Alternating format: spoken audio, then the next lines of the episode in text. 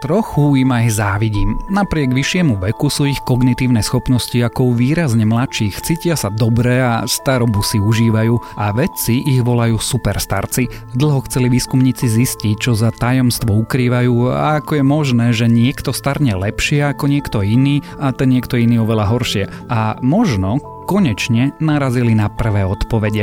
Ja som Tomáš Prokopčák a počúvate Zoom, týždenný vedecký podcast denníka SME a Rádia FM. Tento týždeň sa pozrieme za tajomstvom superstarcov, zistíme, či v Tutanchamonovej hrobke našli tajnú komoru a čo zistila vesmírna sonda po roku strávenom v blízkosti Marsu. Mars je veľmi živý. Jeho vnútro sa otriasa, po povrchu lietajú prachoví diabli a vychádzajú z neho magnetické signály. Ukazujú to výsledky prvej časti misie InSight, ktorá je na Marse už viac ako rok. Zistenia opisuje séria štúdií, ktoré uverejnili v časopise Nature Geoscience. Už dlhšie vieme, že Mars nemá tektonické platne, preto na ňom marsotrasenia sú také trochu inakšie. Obdoba marsovských zemetrasení vzniká ako sprievodný jav pri vulkanickej aktivite. Červená planéta sa však trasie veľmi často, no otrasy sú slabšie ako vedci predpokladali. Seizmometer sondy InSight doteraz zachytil 450 seizmických signálov, väčšina z nich vznikla práve pri otrasoch a najväčší z otrasov mal magnitúdo 4. Nebol teda dostatočne silný, aby prešiel cez marťanskú kôru až k plášťu a k jadru planéty. Zdá sa ale, že jedna zo sérií otrasov vychádzala z marťanskej vulkanickej oblasti Cerberus, pre ktorú sú typické veľké trhliny v povrchu.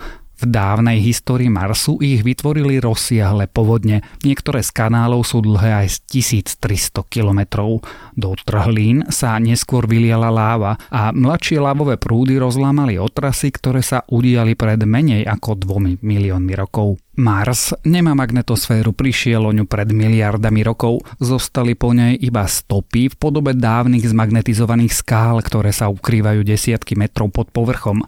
Magnetické signály z nich zachytil ďalší z nástrojov na sonde, ktorá sa nachádza v jednom z kráterov na planine Elysium. Signály boli 10 krát silnejšie, ako ukazovali merania zo sond na ubežnej dráhe Marsu. Posledné merania z prvého roku misie sa týkajú marťanských poveternostných podmienok. Senzory namerali tisícky výchric, ktoré sa označujú ako prachoví diabli. Tie do seba naberajú marťanský prach. Kamerám sondy sa prachových diablov ešte nepodarilo nasnímať a doteraz ich odfotili len družice z obežnej dráhy či rover Spirit. Úlohou misie teraz bude zistiť, či má Mars tuhé alebo tekuté jadro a prvé odpovede by sme sa mohli dozvedieť už do dvoch rokov.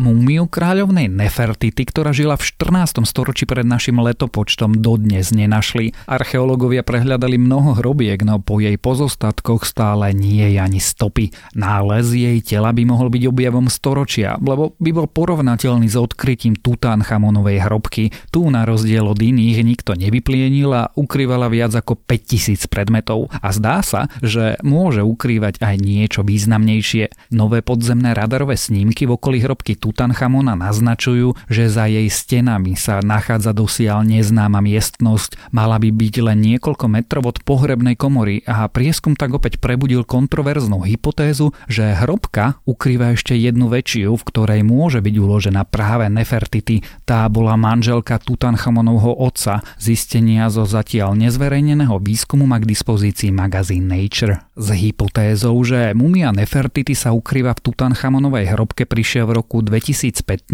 britský egyptolog Nicholas Reeves vychádzal zo skenov hrobky, ktoré podľa neho ukazovali dovtedy neznáme štrbiny na jednej stene. Za ňou by mala byť chodba vedúca k miestu posledného odpočinku slávnej kráľovnej.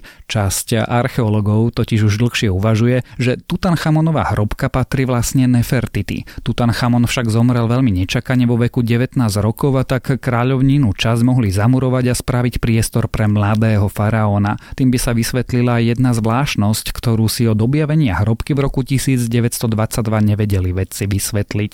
Je malá, no napriek tomu bohato zdobená. Podľa vedomostí o iných hrobkách faraónov by takto nemala vyzerať komnata hodná panovníka. Minulý rok britskí vedci preskúmali okolie hrobky pomocou georadaru, ktorý do zeme vysiela vlny. Keď vlny narazia na prekážku, prístroj to zachytí. Narazili na doteraz neznámy priestor podobný chodbe, ktorý je vyše 2 metrov vysoký a 10 metrov dlhý. Podlhovastý priestor sa nachádza niekoľko metrov severovýchodne od pohrebnej komory a je rovnobežný s vchodom do hrobky. Nie je však jasné, či je priestor napojený na Tutankhamonovú hrobku alebo je súčasťou nejakej inej.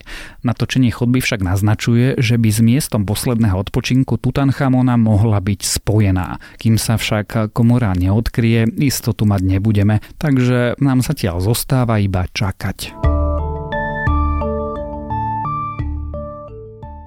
Pamätáte si čoraz menej veci. Zhoršenie pamäti jednoducho ide s vekom. Existujú však ľudia, ktorí sa tomuto osudu dokážu čiastočne vyhnúť. Majú 80 rokov, no vôbec nesplňajú tradičnú predstavu senilnej staroby. Ich pamäť, pozornosť a iné kognitívne schopnosti sa podobajú tým u 50 Vedci ich nazývajú super agers.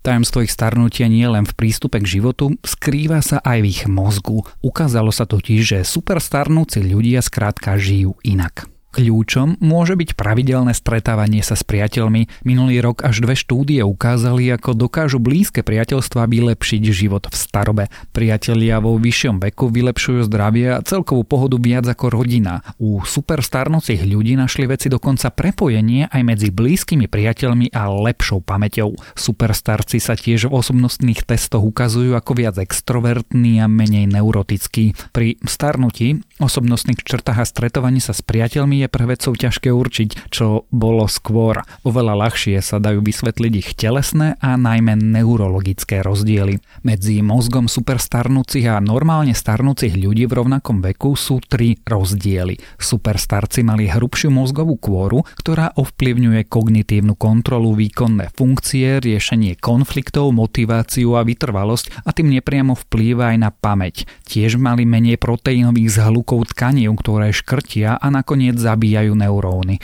Vyšší počet týchto tkaní je spájaný napríklad s nástupom Alzheimerovej choroby. A napokon výrazne mali viac špecifických nervových buniek nazývaných von ekonomové neuróny. Tieto špeciálne bunky sú spájané s vyššou sociálnou inteligenciou.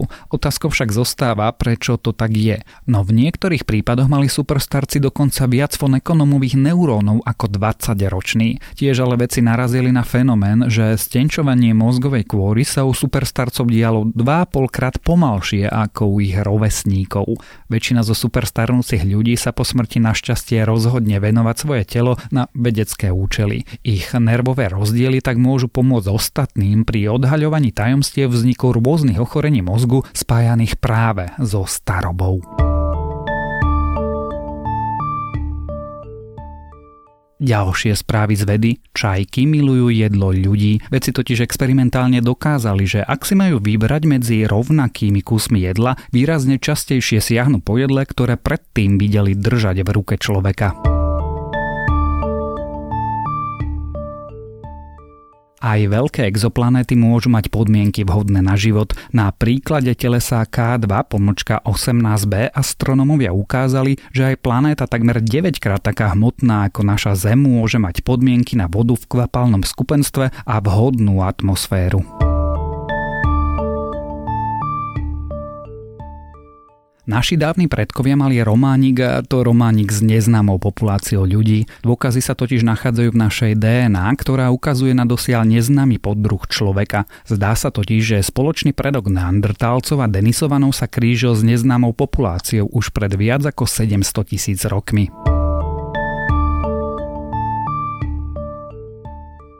Výskumníci narazili na podobnosť v mozgovej aktivite medzi ľuďmi a včelami. Ukázalo sa, že tzv. alfa oscilácie v mozgoch majú rovnaké vlastnosti. Toto zistenie by nám mohlo pomôcť lepšie pochopiť naše vlastné mysle.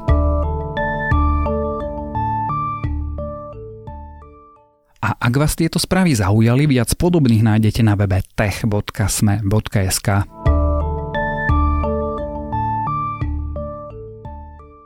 Počúvali ste Zoom, týždenný vedecký podcast denníka Sme a Rádia FM. Zoom nájdete aj vo vysielaní rána na fm vo vašich mobilných podcastových aplikáciách, na streamovacej službe Spotify alebo na adrese sme.sk lomka Zoom. Ja som Tomáš Prokopčák a texty napísali Renata Zelna a Matúš Beňo. Za zvuk a postprodukciu ďakujeme ako vždy Nikole Bajánovej.